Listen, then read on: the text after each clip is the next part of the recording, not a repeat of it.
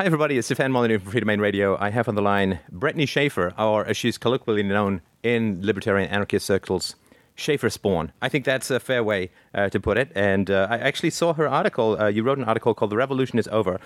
Long live the revolution. And I guess, like a lot of libertarians, anarchists, minarchists, you name it, even, I guess, the uh, freedom loving side of the Republican Party, it's been quite fascinating to see what's been going on at the RNC convention recently. Um, uh, now, I know some of the details. I don't know some of the other details. Uh, what's your big picture view on uh, what went down and, and what it means? Um, well, basically, I mean, what it looked like to me, I wasn't, I wasn't there. I was watching it live. Um, I also have my my sister's husband is one of the delegates, so um, you know, I, I, sort of heard about what was going on, you know, last last time around, and and also this time around a little bit from from him. You know, they the the RNC was just willing to break its own rules and then change the rules in order to avoid an outcome that it didn't want. And to me, it's just it's just one more example of how you're not going to change a corrupt system by working within the rules of that corrupt system because they're, they'll just change the rules. I mean, if you start to have any impact, they'll fix it so you can't. And um, that's that's kind of my that's my take on what happened. Yeah, I think people mistake rules. Um, you know, as as anarchists, we understand that rules are sort of social consensus and ostracism and enforcement and common law and all that kind of good stuff, stuff that actually means something to people. But in politics, rules are almost always ex post facto justifications for people doing what they wanted to do anyway. So, if I understand it correctly, the the Ron Paul supporters use some little known um, Republican rules to get, I think, eight states to put him forward to put Ron Paul forward as a nomination as a nomination and oh, sorry, five states. Five states went forward with the nomination. I heard that at the end. It Was it six? six? Yeah. Okay. So they got six. Honestly, so six. Yeah, six of these states went forward with the nomination, and then live in the moment, the uh, committee decided to change the rules to require eight states. Now, if I also understand this correctly, the Ron Paul supporters um, so instant Utah, he got almost no votes, but you know through jigging various rules that I don't even pretend to understand. It's like trying to memorize the monster manual, figuring out these kinds of things. But um, uh, they kind of jigged the rules to get these nominations, and then they basically blocked him by by raising the requirements live with no, and also putting in rules in place that they could now change the rules when there's not a convention in practice, as long as three quarters of the executive committee approve of it, so they can basically just do whatever they want and justify it afterwards. And and people have this mistake. I think a lot of people who have tried to evade tax law and so on, they think that there's this magical rule that you can make the state bend to your will if you can find the right rule. But I think, um, you know, the purpose of the Ron Paul campaign has kind of been twofold. One is, of course, there's the stated goal of getting elected, but the second is to educate people. And I think that people got quite an education about politics yesterday, uh, perhaps the most powerful education about politics. What do you think? I think so. And to watch, if you watch the video, I mean, there are videos all along from from the campaign four years ago and also from this campaign of you know local conventions completely breaking the rules you know shutting all the ron paul supporters in one room and turning the lights out and you know shut, closing off the walling them off. I mean just ridiculous things. And to see this on video i think it's it's it's absolutely educating for people. Um, and what was what was funny about about this this instance you know when they voted on on that rule change you can hear they, they call for the ayes they call for the nays and you know, I was listening and it sounded to me like the nays had it. Um, at the very least, you would have called for a floor vote, and they, they didn't do that. I mean, just just the the complete disregard for their own rules. I think was was very educational, and I think the point the point to bring home is that the rules don't apply to the people in power. When you have a monopoly on power, the rules don't apply to you. They don't have to. There's there's no agency. There's nothing that can enforce those rules against you if you are the sole enforcer. And I think that's that's what people need to get. And I think that's what people are maybe starting to get. I, I remember this as a kid. Um, uh, I, I, grew up uh, in England and Canada, and not so much in England, but here in Canada, uh, every now and then the, the teachers would have a protest. They would not come to work. There'd be some sort of strike and so on. And um, I remember thinking, even at the time, it's like, okay, so wait, if I don't like school or if I'm unhappy about something and I don't come to school, I will be arrested for truancy or, or there'll be some horrible negative consequences and so on. Right. But if the teachers, if the teachers don't like something about school and want it changed, why then it's a illegitimate strike? They're fighting for their rights, they're airing their grievances, and everybody will be immensely sympathetic to them. I, and so I remember thinking even then, it's like, and, and the same thing is like, when, I remember when I first was reading about how teachers can't get fired, it's like, okay, so I, at the age of seven, anyone can fail a test and have negative repercussions. Right. But the teacher who's giving the test cannot fail the test called teaching and get negative repercussions. Right. So I think right. I, I, think the the basic case for anarchy is just to remember what it was like being a child in government schools. But that's that's very but I, very accurate. Now, do you? But do you think there is? I mean, there's a lot of emotion, and and I really, I really understand that emotion. I think that there's a lot of people, and this is what I liked about the article you wrote. And I'll, I'll post a link to this below the video. The article that you wrote is sort of a third way, uh, you know, the, because for a lot of people who are interested in freeing the world and, and having a less violent and hopefully non-violent society free of political hierarchies and all that sort of nonsense, it's like it's politics or despair. That, that's it. You know, it's politics or despair. And I think that's why people do throw so much of their energy into pursuing a, a political solution. And certainly a political solution is nice and easy.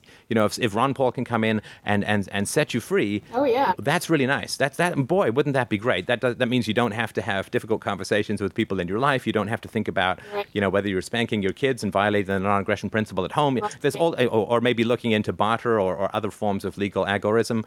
And, and, but I really like the way that you were pointing out that it doesn't have to be politics or despair. There is a third route. I was wondering if you could talk a little bit about that, yeah. or a lot. Yeah, yeah. In fact, I'm actually I'm writing a follow up article because I have had, as, as I expected to, I've had a lot of comments saying, "Well, yeah, this sounds great, but you know, what do you mean? What what specifically do you suggest people do?"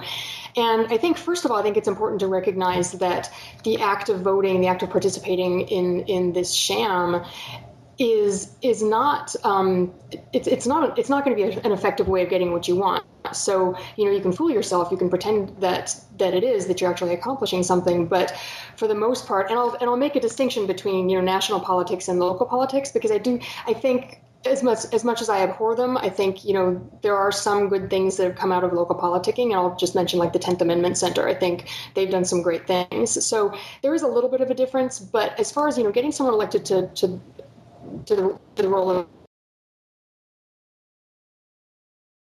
I think we've seen over time that this doesn't help to advance liberty. I mean, people have been have been trying to do it for decades, you know, as long as I've been around, and government keeps getting bigger, it keeps getting more intrusive. So the first thing to recognize is what you're doing now isn't working. So just because it's the only thing you know to do doesn't doesn't mean that doesn't mean that it's that it's actually effective. Um, so that's the first thing. My own suggestions, I mean, I, I, think the most important, well, two most important things. One is to start building that society. You know, there are things we can do now that are completely legal. Um, some of them are legal, some may not be, but there are perfectly legal things we can start doing to start putting in place, you know, the infrastructure where the government is failing. I mean, I live in California, and you know, social services, education, it's it's starting to really crumble. And you know, you hear parents complaining about it and, and talking about it, and all these cutbacks and how awful it is. Well, that's an opportunity for those of us who think these things should be provided privately and, and through voluntary means to step in and start doing something. So, you know, create homeschooling groups. Um, you know, take over a school that's been shut down and, and turn it into a, a homeschooling collective. Um, you know, start start feeding feeding the homeless. You know, the, the government has is is not going to be able to do it. I think you know basic things like food and shelter could become you know serious needs for a lot of people. They already are for, for many people. And you know if we start taking that over start providing an infrastructure start start supplying the things that people have come to rely on government to supply we'll be changing that infrastructure already. We'll be laying the groundwork for something um, for something very fundamentally different from what we have now. Um, police services you know, whatever kinds of genuine protection people can offer to each other, arbitration, things like that, that, you know, challenge the, the view that this is something that has to be provided by government. I mean, the reality is that the police have sort of have become the enemy of the people that they're meant to be protecting. And again, I think more and more people are starting to see that too. Um, so just to, to start building these things that we think, you know, we we anarchists, we non political folk, we pro liberty people look around and we say, hey, you know, government shouldn't be doing that. Private people should be doing that. That should be done voluntarily. That shouldn't be a monopoly. Well, we're in a position now, and I think I think that's going to become more true as the economy gets worse and as the government, you know, starts to be become even more unable to provide what it's been providing, we're in a unique opportunity to start making that vision come to life, making that vision real. Um, so I think we need to start doing that. And then, sort of the second prong of, of what I think is, is the best approach to bring about liberty. You know, the biggest obstacle to liberty is is the belief that so many people hold in their minds that government is necessary, that it's and when I say government, I mean a monopoly state, that it's necessary and that it acts in our interests. And more and more, you know, the evidence is piling up that that neither of those assertions is true. But I think it's still a it's still a small minority of us who who can see that clearly, and I think it's our job to educate, you know, the rest of the people enough of them to come to realize, hey, wait a second, this this this institution called the monopoly state is, is something that it's not helpful to society. It's not helpful to, to civilization. It's actually counterproductive. It's actually it's actually disastrous. You know, when you look historically, it's actually very destructive to peaceful coexistence. Um, so those two things, building building very real things, you know, on a local level for the most part, I think. Um, that can that can help to be the foundation for for what comes you know after the state. And then just educating people. I think educating people is is so important because there are just these insane beliefs that people have you know in the face of all the evidence in the face of history. They still want to believe in, in government. And um, you know i think i think it's it's it's our job and it's a big job to to educate them otherwise. Yeah it's funny how libertarians are skeptical, if not downright hostile, to every single government program except politics. But politics is just another government program, and it produces exactly the same thing as every other government program, which is the opposite of what you want. And, you know, I have two sort of minor tests. Uh, get your thoughts on these. The first, of course, is if somebody tells me they can lift, lift to 100 pounds, then I'm going to give them, but they look kind of frail. I'll give them a five pound weight first and say, hey, can you lift this? And you can't, if you can't lift that, then obviously you can't lift the 100. And uh, you could really argue that classical liberalism since the mid 19th century, or you could really argue all the way back to Adam Smith and the founding fathers a couple of hundred years ago, that rhetoric and philosophy and, and, um, politics has been used to try and restrain the size and power of the government. You start with the very smallest government in history. The American government has now become the very largest government in history. That's exactly what you would expect from a government program. You try to get rid of the war on drugs, drugs become more prevalent. Try to get uh, try to have a war on poverty, poverty becomes entrenched. Try to have financial stability, end up with booms, busts, and debts. So government program violence always produces the opposite of what you want, and certainly the political process is participating in a violent oligarchy. Uh, so yeah, but the fact that it has produced less liberty and uh, the biggest government the world has ever seen is entirely in line with every other government program. And the other thing too is that I think people underestimate the degree of corruption and immorality in the state. I mean, I've never seen, uh, uh, uh you know, you could you could ask a libertarian or a libertarian could say this program. It's like, okay, well, we want to take on the federal government, which according to the anarchist is, you know, biggest gang of legal criminals the world has ever seen. But let's start a little smaller than that. Let's just join some local mafia group and try and turn it into a charity, uh, or try to get it to at least reduce, you know, the, the number of hits and murders and, and kneecappings and, and extortion and whatever. But of course, nobody would think, well, you can join the mafia and turn it into a charity, but we still somehow believe that we can join a much bigger and more unpleasant organization and turn it to, toward the light. Uh, it just seems it just seems strange. Of course, I'm I'm a big one for testability of theories, and uh, I just don't see anyone trying to test it on a smaller scale. Yeah, yeah, it's and and you know I think it has been tested. I think you know the 20th century alone showed how disastrous you know big government can be. And yet we're still left with this myth that there can be you know minimal a minim, the minimal state that there can be a small government that we can restrain it. And i think what's becoming clear is and, and the us is perhaps the, the best example of this what's becoming clear is that anytime you have a monopoly and it's funny because you know the, the people who who are the staunchest defenders of government you know are terrified of monopoly in the private sector you know they they are just they're that they're that's anathema to them no we can't have that and we have to have all kinds of regulations and anything that even looks like a monopoly it, you know whereas they have no problem with granting a monopoly to to a single body to perform some of the most important tasks. I mean, protection of our lives and liberties. You know, why if you if you're afraid of a monopoly in your phone services, why would you grant someone a monopoly in protecting your life? It's just it, it's crazy. Well, and one other thing people say is, well, you know, if let's say that we could get rid of the government, well, uh, you know, what's to stop another government from coming back? We have another government. It's like, okay, so the worst outcome from my system is your system again? I mean, are you kidding me? That's not even a reasonable argument. Anyway, sorry, just my little minor thing, but go on. It's, no, it's, that's funny, yeah. Um, and there are plenty of people, you know, there are plenty of theorists, you know, Rothbard and um, David Friedman and, um, you know, Hoppe, lots of. And Yo Daddy. And my dad, and my dad too. Yes, um, Bob Murphy also has done some great stuff on, you know, really going into the nitty gritty, the specifics of how it might work. And obviously, it's not how it would work because nobody has a crystal ball. But just to sort of to to go after some of the objections, you know, the people who who insist, you know, it couldn't work or it would it would necessarily go back to to being what we have today. There's a lot of work out there. There's a lot of you know very detailed um, exploration into how it in fact could work. Yeah, and I've certainly dabbled my own toe in that water, but fundamentally it doesn't matter and who cares? I mean, it's like saying, well, a hundred years after we end slavery, how's cotton going to get picked? Exactly. I don't care. I don't care. It doesn't matter. The fact is, slavery is immoral, and we should stop pointing guns at people and keeping them in shackles, and we should stop selling off the unborn and starting foreign wars and indebting everyone and their daughter and have a Ponzi scheme where the old prey on the young who are more vulnerable. I mean, it doesn't matter to me how it all works when we stop pointing guns at each other. Let's just climb out of this Tarantino movie and get into something a little more animated. Exactly, exactly. You know, it's and that's and that's the other thing that's kind of, you know, for me coming from a perspective of of looking at politics from a from a moral standpoint.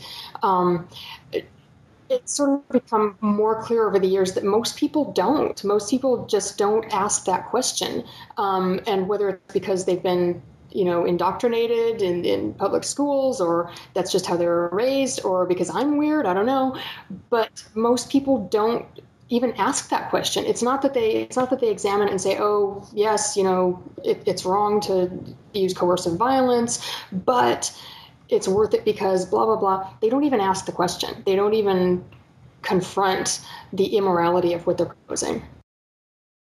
Yeah, and I mean, I don't remember anybody when I was a kid saying, well, of course, if women go into the workforce, who's going to raise the children and keep house and cook the food? Uh, therefore, women got to stay home. I mean, no, the, it was anyway. That's it. it the, the, consequences of a moral decision are actually not relevant, and people, but people make up these negative consequences uh, as kind of a ghost story to scare away the uh, uh you know approaching lights of freedom because they don't know what's going to happen. Anyone who claims to know uh, how roads will be provided in the absence of a state, I want to know. Just tell me what the price Apple stock's going to be tomorrow, and let's be a billionaire. Right. but um, uh, they, nobody can predict the future. You make your decisions based on principles, not on consequences. Otherwise, you can just make up whatever scare stories you want to prevent you from doing anything. Exactly, and that's and that's that's a, another important point is that you can always make up scare stories. You can always, you know, come up with some, you know, overblown hypothesis that could happen. You know, that oh sure, you know, we could all revert to you know go back to living in the caves and start eating each other and you know whatever whatever you know you can always concoct some some rationale for why something can't work. And i think that's true of anything. I think that's true of any human endeavor. Um, but if you look at the success stories if you look at i mean hong kong for example i lived in hong kong for a long time.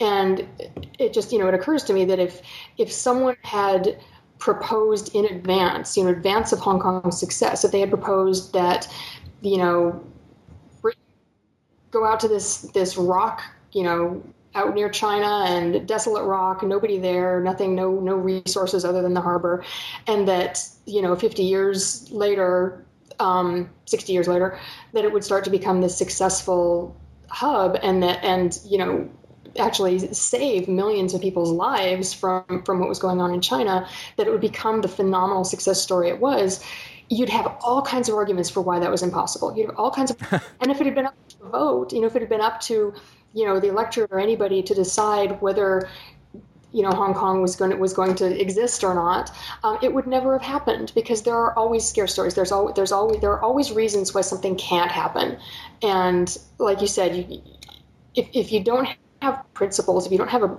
if you don't make your decisions from some principled standpoint, you know, you're kind of just you're kind of just floating, and, and and yeah, you'll buy into those, you'll buy into the scare stories, and. Well, the other thing too is that the people of the future have no voice. Whereas the people who are going to suffer in the present have a very loud voice. And, and there's no question that the transition from coercion to voluntarism causes suffering. I mean, just as all the people who had invested in slaves and moving slaves and selling slaves and catching slaves, they all suffered a lot. When slavery was ended, and the dependent classes. And I mean, there's going to be suffering. all of the uh, all of the big corporations hardwired into the frontal lobes and back pockets of the politicians. They're all going to go through a lot of suffering when there's going to be a lot of transition, and they make a lot of noise. But it's the unborn, it's the, the kids of the future who have no voice, and that's of course why they're sold off to bankers for the sake of bribing um, the electorate in the here and now. But the principles actually include uh, the future, whereas if we just listen to the cacophony of the present, then we'll never change anything because change always has, you know, dispersed benefits and concentrated costs. And so all the concentrated cost people who step on the landmine of change yell that their legs are gone and, oh my God, we got to go and appease these people. And it just becomes this, uh, it, it is not exactly an orchestra. It's, you know, one person yelling in your ear and 10,000 violins d- down a block. Mm-hmm, mm-hmm. And you know, it's important to remember too that the people, I think, the interests that would suffer if we, if we, were to, you know, snap our fingers and have, you know, eliminate the state tomorrow, the people who would suffer the most are the ones who've been inflicting suffering on others. Um, you know, they they're the ones who've been who've been stealing the wealth that other people have have built up. They're the ones who start the wars. They're the ones who keep the police state in, in force. So, yeah, there there are people who would lose, but I, I kind of don't feel too bad for them because they're, you know, they've gotten where they are by hurting other people and by stealing and by, you know, inflicting violence. Yeah, so the guy who sells the slaves slave whipping paraphernalia is, is out of a job, and I think we will not cry any tears over his suffering. I mean, there is a dependent class and people who've had six kids based upon welfare and public schools and so on, and there will be a transition for those people, of course. However, that's managed would probably have to be intergenerationally, but but yeah, I mean, this is why uh, you you cannot make an argument from consequences and really affect political change. The, the benefits, as we all know, are way too concentrated. The costs are way too dispersed. And if you reverse that equation, uh, the media, of course, will find whoever gets whoever suffers from change. The media will trumpet them, and they'll be teary-eyed and slowly walking down the street to sad violin music, and they'll tweak everyone's. I mean, there's way too much propaganda for I think any kind of change. Which you know, I sort of argue that it's a multi generational thing, which if you look at uh, female emancipation, if you look at the end of slavery, 100, 150 years, and I think we're pretty early on in it and trying to, yeah, just trying to grab the reins of power. Or you know, you know, uh, we all got to be uh, a little less um, Saruman and a little more Frodo. Ooh, there's a reference that my listeners may get, but yours, yours may not. Let go of the ring. Let go of the ring. We can't get the ring and, and hold on to it. And I think, I mean, Ron Paul himself. I mean, he's he knows that there'll be suffering, uh, and uh, if people change, and uh, yet he still funnels tons of money to his own constituents. He doesn't want to ask them to suffer the financial consequences of less statism. So it seems a little precious for him to demand it of others. Sorry, I don't mean to take over with my rant. I just wanted to sort of mention that. Um, something something you said about. I mean, there they're they're you know about there being innocent victims as well and you know people who've become dependent on the state if the state were suddenly taken away they would suffer. Well the reality is that they're going to suffer anyway. The reality is the state is taking is taking that away already. I mean as i said in my state you know california there are already cutbacks and of course the first thing to get cut back are the things that people are dependent on. It's not congressmen's salaries it's not oh, yeah. bonuses it's not their you know their private jets. It's it's the services. It's it's you know fire, maybe police, probably not police, um, social services, schools, things like that. And I just think it's a it's a tremendous opportunity for those of us who believe that those things should be done privately to step in and start doing it. And you know take over that role because the state is failing.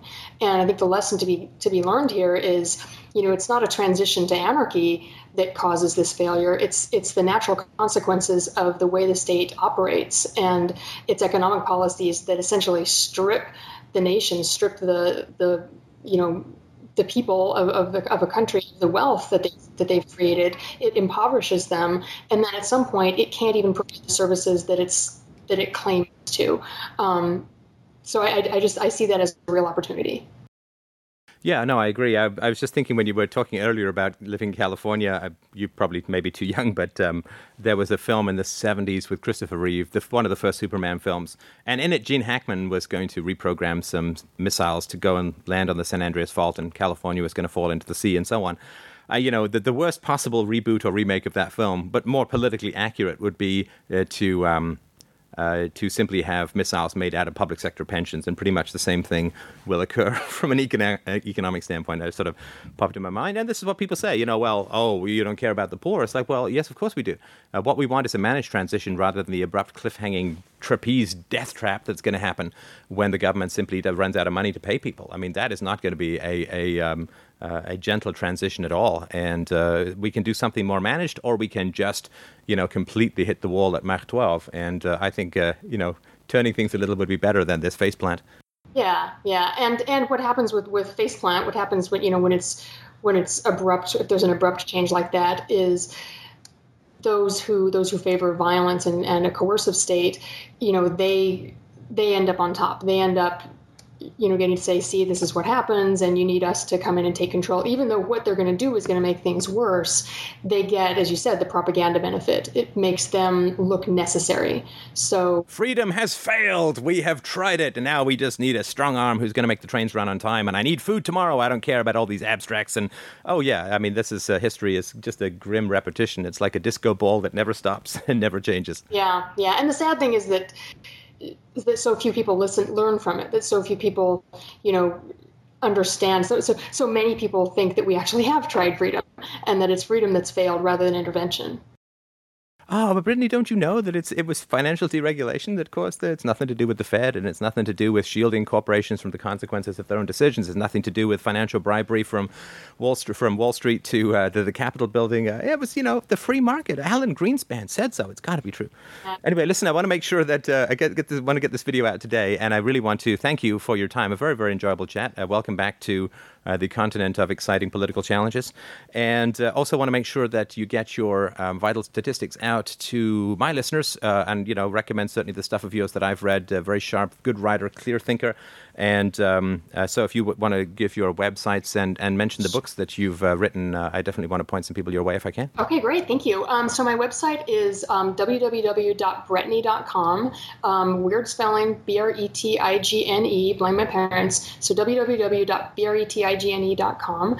Um, and if you go there, you'll see um, it's basically my blog, but then I've also got there are a couple books I've written. One is Memoirs of a Gaijin, which is sort of my memoirs of, of the time I spent in a Tokyo Gaijin house. Um, the other one is Why Mommy Loves the State, and it's horribly overpriced on Amazon, so I recommend going to Lulu where you can download it for free. Um, and then my latest thing is uh, it's actually a web comic series called Urban Yogini, and it's about a superhero who can't use violence. Um, and the first episode is up, I'm working on getting funding for the future episodes. So, yes, um, www.bretigne.com. The house that you were in, um, of course, I'm completely up on this Japanese lingo, but for my listeners who aren't, uh, what, what kind of house is that that you were talking about? So, it's, a gaijin house is um, it's like a hostel. Um, it's it's where gaijin foreigners um, live while they're living in Japan. There there are lots of you know little gaijin houses, and it's basically a place where you can get a cheap room, um, you know, cheap by Tokyo standards, a cheap room, um, you know, temporarily. It's kind of hard to rent short term in Tokyo. Um, there's there are a lot of weird restrictions, but so it's basically it's a, it's a kind of like still, but you have sort of your own room usually and shared kitchen that kind of uh, okay, great. Well, thanks again. I guess we'll see each other at Libertopia, libertopia.org, um, late October 23rd, I think 24th uh, in, in San Diego. And um, a real, real pleasure chatting with you. Of course, say hi to your dad, and um, we'll talk soon. Okay, great to talk to you. Thanks. Goodbye.